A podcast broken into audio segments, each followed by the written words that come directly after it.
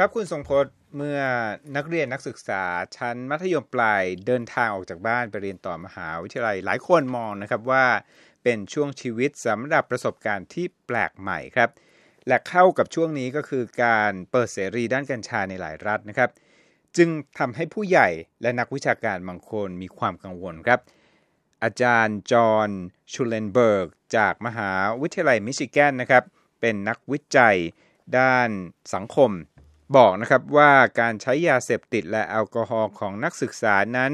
ไม่ได้เป็นปัญหาใหม่ แต่ว่าเป็นปัญหาที่เพิ่มความกังวลขึ้นในรั้วมหาวิทยาลัยครับ และนั่นก็เป็นเหตุผลให้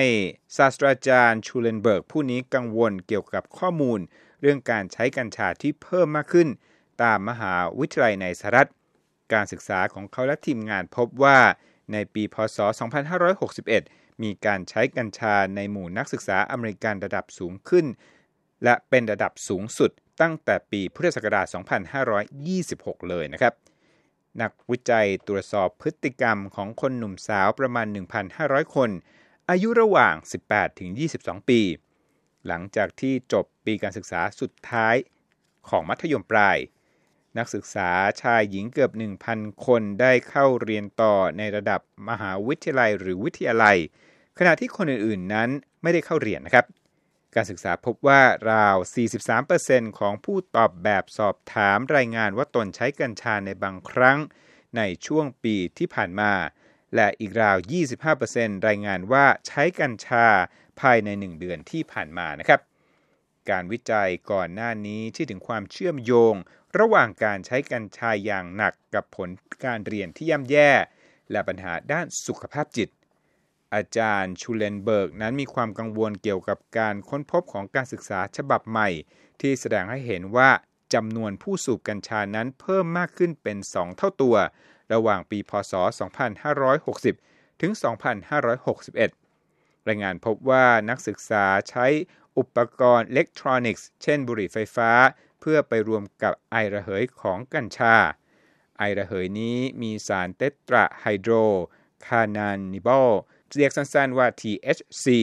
และเป็นสารเคมีที่พบตามธรรมชาติในกัญชานะครับ อาจารย์ผู้นี้บอกครับว่าเขาไม่เคยเห็นการใช้กัญชาที่เพิ่มมากขึ้นเป็น 2 เท่าตัวภายในปีเดียวมาก่อน และนิวยอร์กไทม์รายงานครับว่าการสูบบุหรี่ไฟฟ้านั้นเป็นสาเหตุที่ทำให้มีผู้ป่วยโรคปอดเกือบ 800 ราย และมีผู้เสียชีวิตแล้วอย่างน้อย 14 คนทั่วสหรัฐ และยังมีรายงานว่าตำรวจได้จับกลุ่มผู้ผลิตอุปกรณ์ THC vaping ที่ผิดกฎหมายนับพันรายใน 3 รัฐด้วยนะครับเดลีนวิลคอกซ์จากหน่วยงาน American College Health กล่าวว่า มีสาเหตุหลายประการที่ทำให้กัญชา ทั้งแบบทั่วไปและแบบที่ผสมกับบุหรี่ไฟฟ้านั้น มีความนิยมเพิ่มมากขึ้นในหมู่หนุ่มสาวนะครับ เหตุผลหนึ่งก็คือคนหนุ่มสาวจำนวนมาก เชื่อว่าการใช้กัญชานั้นปลอดภัยกว่าการดื่มเบียร์หรือการดื่มเครื่องดื่มแอลกอฮอล์คนหนุ่มสาวนั้นมีความกังวลน้อยลงกับผลต่อสุขภาพจากบุหรี่ไฟฟ้า ด้วยเช่นกันนะครับ เธอพูดถึงทางออกนะครับว่าประการแรกคือควรเพิ่มกฎเกณฑ์ข้อบังคับ เรื่องการใช้กัญชา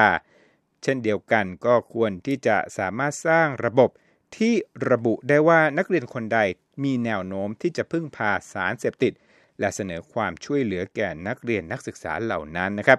ท้ายสุดครับ เธอบอกว่ายิ่งเราสามารถชะลอการใช้กัญชาได้นานเท่าไหร่ สังคมของเราก็ยิ่งจะดีมากขึ้นเท่านั้นนะครับ ผมรัฐพลอ่อนสนิท Voice of America กรุงวอชิงตัน